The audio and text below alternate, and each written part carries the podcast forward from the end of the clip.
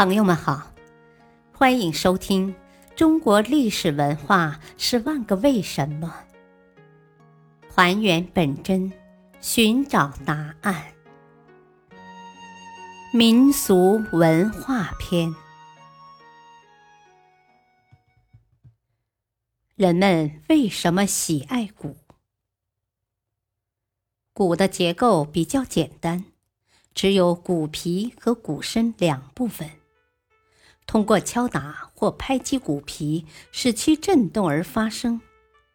关于鼓的来历，《山海经》中记载着这样一个传说：相传南方有一个叫蚩尤的邪魔，长着人面兽身，铜头铁额。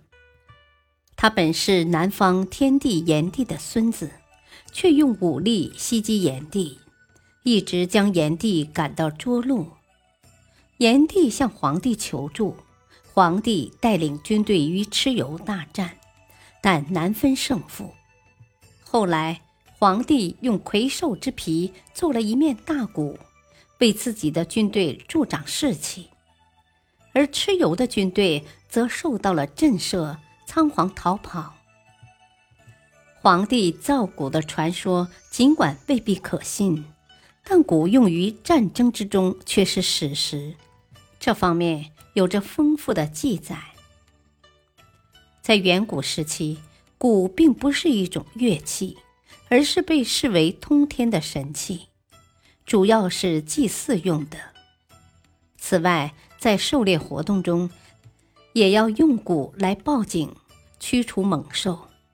直到周代，鼓才被用于音乐之中，并设置专门的鼓人来管理鼓制。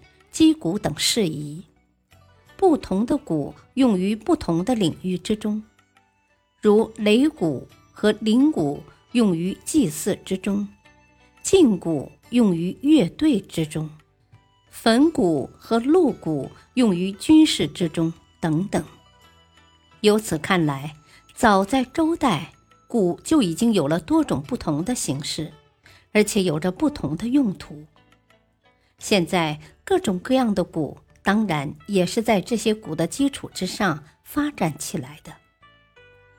鼓的文化内涵博大精深，从远古的蛮荒到现代文明，鼓声一直伴随着人类。无论是宫廷音乐还是民间音乐，鼓都扮演着重要角色。它可以很雅，也可以很俗。在宗祠和宫廷中，它就是雅乐器；在民间的集市上，它就是俗乐器。它的雅可以让贵族无法忽视，它的俗则让百姓乐于亲近。正是因为古的一雅一俗，它才能在漫长的历史过程中得到不断的发展，而且长久不衰。成为深受人们喜爱的乐器之一。感谢收听，再会。